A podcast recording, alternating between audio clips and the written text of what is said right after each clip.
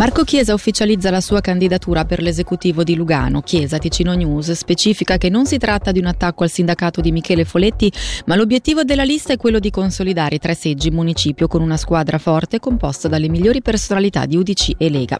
Il consigliere agli Stati ha specificato che in caso di elezione non lascerà il suo seggio agli Stati. Una piccola struttura alberghiera ma senza il centro congressuale, quanto verrà proposto dal municipio di Locarno tramite una variante di piano regolatore per dare nuova vita al comparto Rivalago nella porzione di terreno tra l'attuale sede dei canottieri e il centro balneare regionale. L'esecutivo di Locarno ha invece scartato l'ipotesi di una sala concerti centro congressuale come proposto tramite una mozione da Mauro Belgeri del centro. Sentiamo Nicola Pini, capo del Dicastero Sviluppo Economico e Territoriale. Per la Riva Lago si andrà a definire quella che è una passeggiata lungo la riva, così si va a valorizzare anche questo bellissimo paesaggio lacustre di Locarno. Si va poi a eh, spostare l'attuale eh, ubicazione dei canottieri per andare a creare un piccolo centro dei sport acquatici che però sarà in prossimità eh, del porto dove adesso c'è invece i canottieri verrà rinaturato, reso pubblico, resa fruibile la riva lago e poi infine accanto al centro balneare ci sarà la proposta di predisporre eh, una piccola struttura alberghiera che possa fungere da complemento e lavorare in sinergia con il centro balneare. Evidentemente eh, non è paragonabile alla proposta della mozione che era invece di farne un vero e proprio centro congressuale. Quindi sarà una valorizzazione a 360 gradi della riva Lago. Denunciato per un carico troppo pesante, protagonista un 44enne albanese che alla guida di un tir targato Italia è stato oggetto di un controllo da parte della polizia cantonale.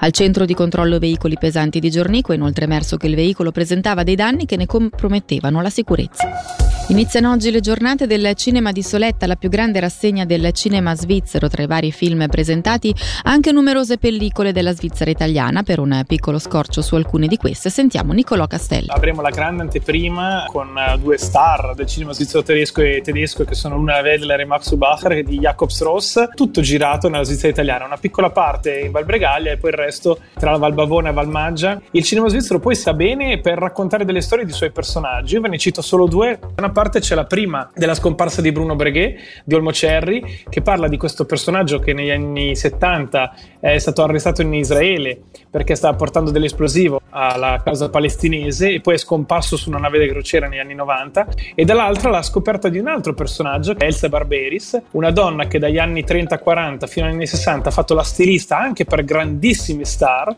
che è stata completamente dimenticata, una donna irriverente, diversa, coraggiosa, che viene riscoperta nel film Elsa Barberis da Claudia Quadri. È finito in parità l'ultimo test amichevole del Lugano prima della ripresa del campionato domenica alle 16.30 a Cornaredo contro il Paradiso a Biasca. I bianconeri sotto di un gol subito su calcio di punizione nel primo tempo nella ripresa hanno pareggiato con una rete di Vladi.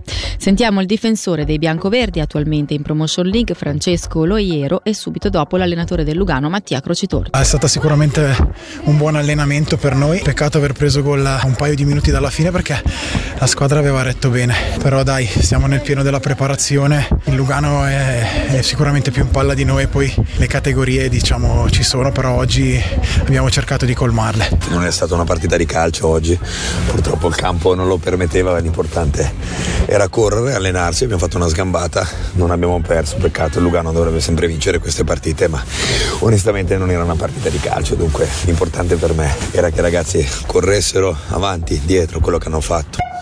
Restiamo in tema di calcio perché proprio a margine dell'incontro amichevole di questo pomeriggio contro il Paradiso l'FC Lugano ha colto l'occasione per fare il punto della situazione.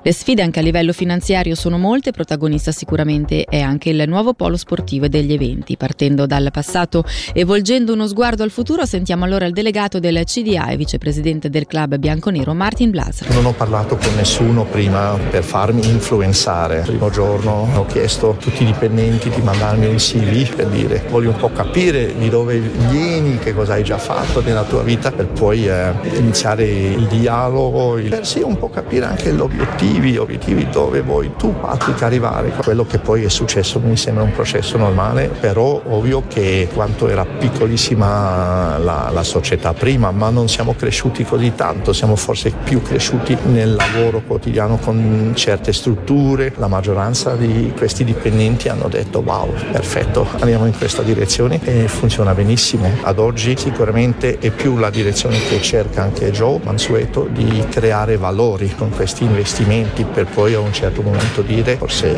non so tra 5, 10, 15 anni eh, lo vuole prendere in mano qualcun altro però con certi valori dentro in questa azienda e lì sicuramente il faro sarà l'arena sportiva. Per questa sera dalla redazione è tutto, l'informazione di Radio Ticino torna puntuale domani mattina a partire dalle 6. Da Alessia Bergamaschi grazie per l'attenzione e l'augurio di un'ottima serata a tutti.